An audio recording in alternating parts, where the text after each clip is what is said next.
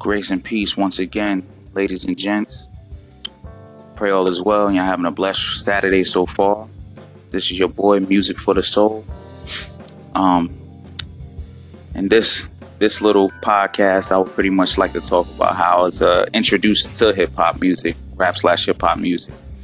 Um, I was probably between the ages four and five. My older brothers had put me on with this music from day one.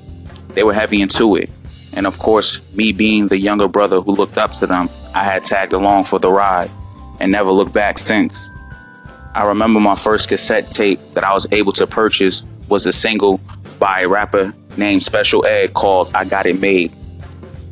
At this time in the late 80s, there were many great MCs that were out from KRS-One, Kool G Rap, Eric B. and Rakim, Big Daddy Kane, L Cool J, and Run DMC who are some of the top people in the game.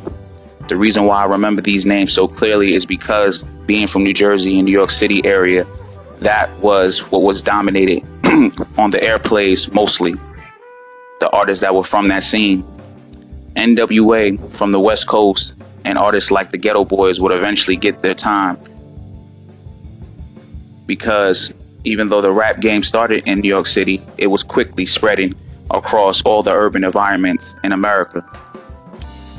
So that's pretty much a little quick in- introduction how I got into the um, rap slash hip hop game. Um, thankful for my older brothers who schooled me from day one with it, um, and um, they helped me with understanding a lot of the artists, not only just from New York, but also getting to artists on the West Coast, whether it's from Snoop Dogg, Dr. Dre, the Geto Boys, Scarface down there, UGK, um, and ATL with Outkast and many others um, along the line.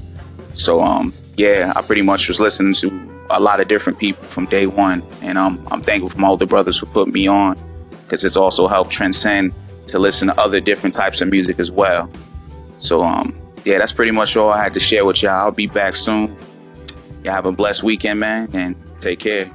Peace.